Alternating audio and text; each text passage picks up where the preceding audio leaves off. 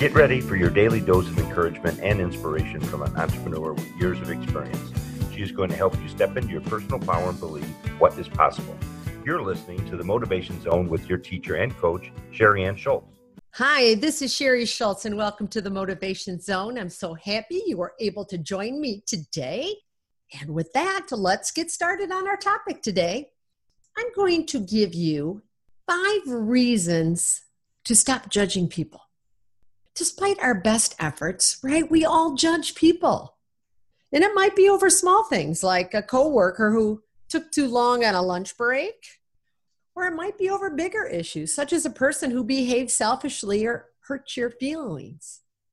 Or how about someone who comes to work wearing something from a few decades back, and you're thinking, oh boy, she needs a makeover.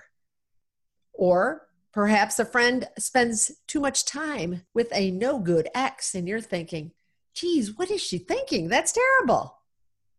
And automatically, right, we're judging people day in and day out, and we don't even realize it by the remarks that we say to ourselves, whether it's verbally or internally. So, why do we judge? Well, a lot of us judge because we feel insecure or we're scared or intimidated by other people, or sometimes we're lonely and we're seeking our own personal change.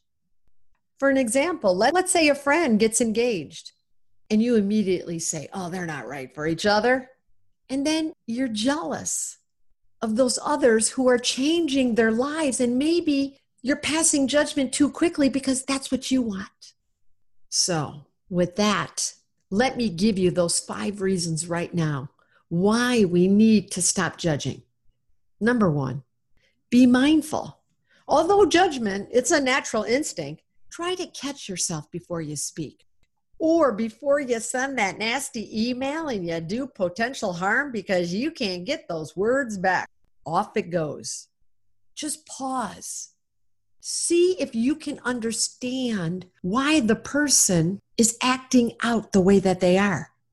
Try to rephrase your critical thought into a positive one. And I know that's a difficult situation, but try to at least get into a neutral zone because sometimes the response isn't in a line with the situation, right? They just go on the attack. And you're like, boy, that has nothing to do with this simple little situation we were going through. Number two, you have to look for basic goodness. And I know this takes practice because we automatically want to go on the attack right? And we scan that negative thought immediately. But if we try, we can almost always find something, something good about that person. And I know some people you got to dig deep, but I know you can find it. And then number three, repeat this mantra. And a mantra is something that you just repeat over in your mind over and over again. And this little mantra is just like me. See, remember, we are more alike than we are different.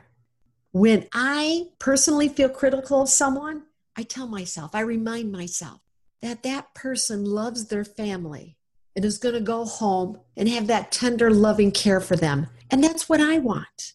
And all of us want to be happy and free of suffering because we've all gone through something in our life and we have all suffered at some point in time but always know we've got on the other side. And then, more importantly, right, we all make mistakes. None of us live in a glass house. And who are we to cast that first stone and break that glass? Because we've all made mistakes. So remember, we're more alike than we are different. And then, number four, look at your own behavior. Ugh, I know because sometimes we may be judging someone for something that we've done ourselves or have done in the past. For example, this is a great one. The next time you find yourself yelling at someone while you're driving, right, they cut you off, got so close to you, you thought you were going to get in an accident, or they're veering in and out of traffic, you have to ask yourself Have I ever driven poorly? Have I ever been in a hurry? Have I ever cut off anybody? Maybe it was accidentally, because we're all guilty. Of course we have. We've all done it, including me. So just don't go darting out and yelling at somebody out your window because we've all been guilty of it. But we have to say yes. We have to look at our own behavior. And then finally, give the person the benefit of the doubt. Someone once told me that no one wakes up in the morning and says, "Oh, I think I'm going to be a jerk today." I don't I don't think any of us personally get out of bed and think that out loud. Most of us do the best we can with the resources we have available to us. And the reason I say give that person the benefit of the doubt is because you don't know their story. We all have a story.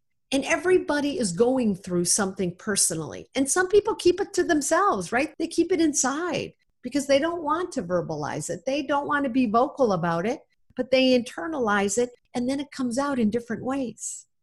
So give them the benefit of the doubt because you don't know why they're hurting inside, why they're suffering at that moment. Because we all go through periods in our life where we do have suffering, where we are hurting inside. And you would hope that somebody in return would do the same for you. And then, you know how I always like stories, and I have a great story that helps illustrate this point. And of course, I'm always reading at night, you know, always trying to gain that knowledge, that wisdom. And this one comes from a psychologist and a meditation teacher, and her name is Tara Brach. And she is also a speaker, and she frequently tells this story when she speaks. And this is how it goes. She says, Imagine that you're walking through the woods and you see a small dog, and it looks cute and it's friendly and it looks so puffy, you just want to go there and pet it. And you approach and move to pet the dog. And suddenly it snarls at you and it tries to bite you and the dog no longer seems cute anymore, and you feel fear and even possibly anger towards that little dog. Then, as the wind blows, the leaves on the ground are carried away, and you see the dog has one of its legs caught in a trap. Now you feel compassion for the dog. You know it became aggressive because it's in pain and it's suffering. What can we learn from this story? It tells us we need to become less judgmental because we never know someone's story. It's about focusing on your own life.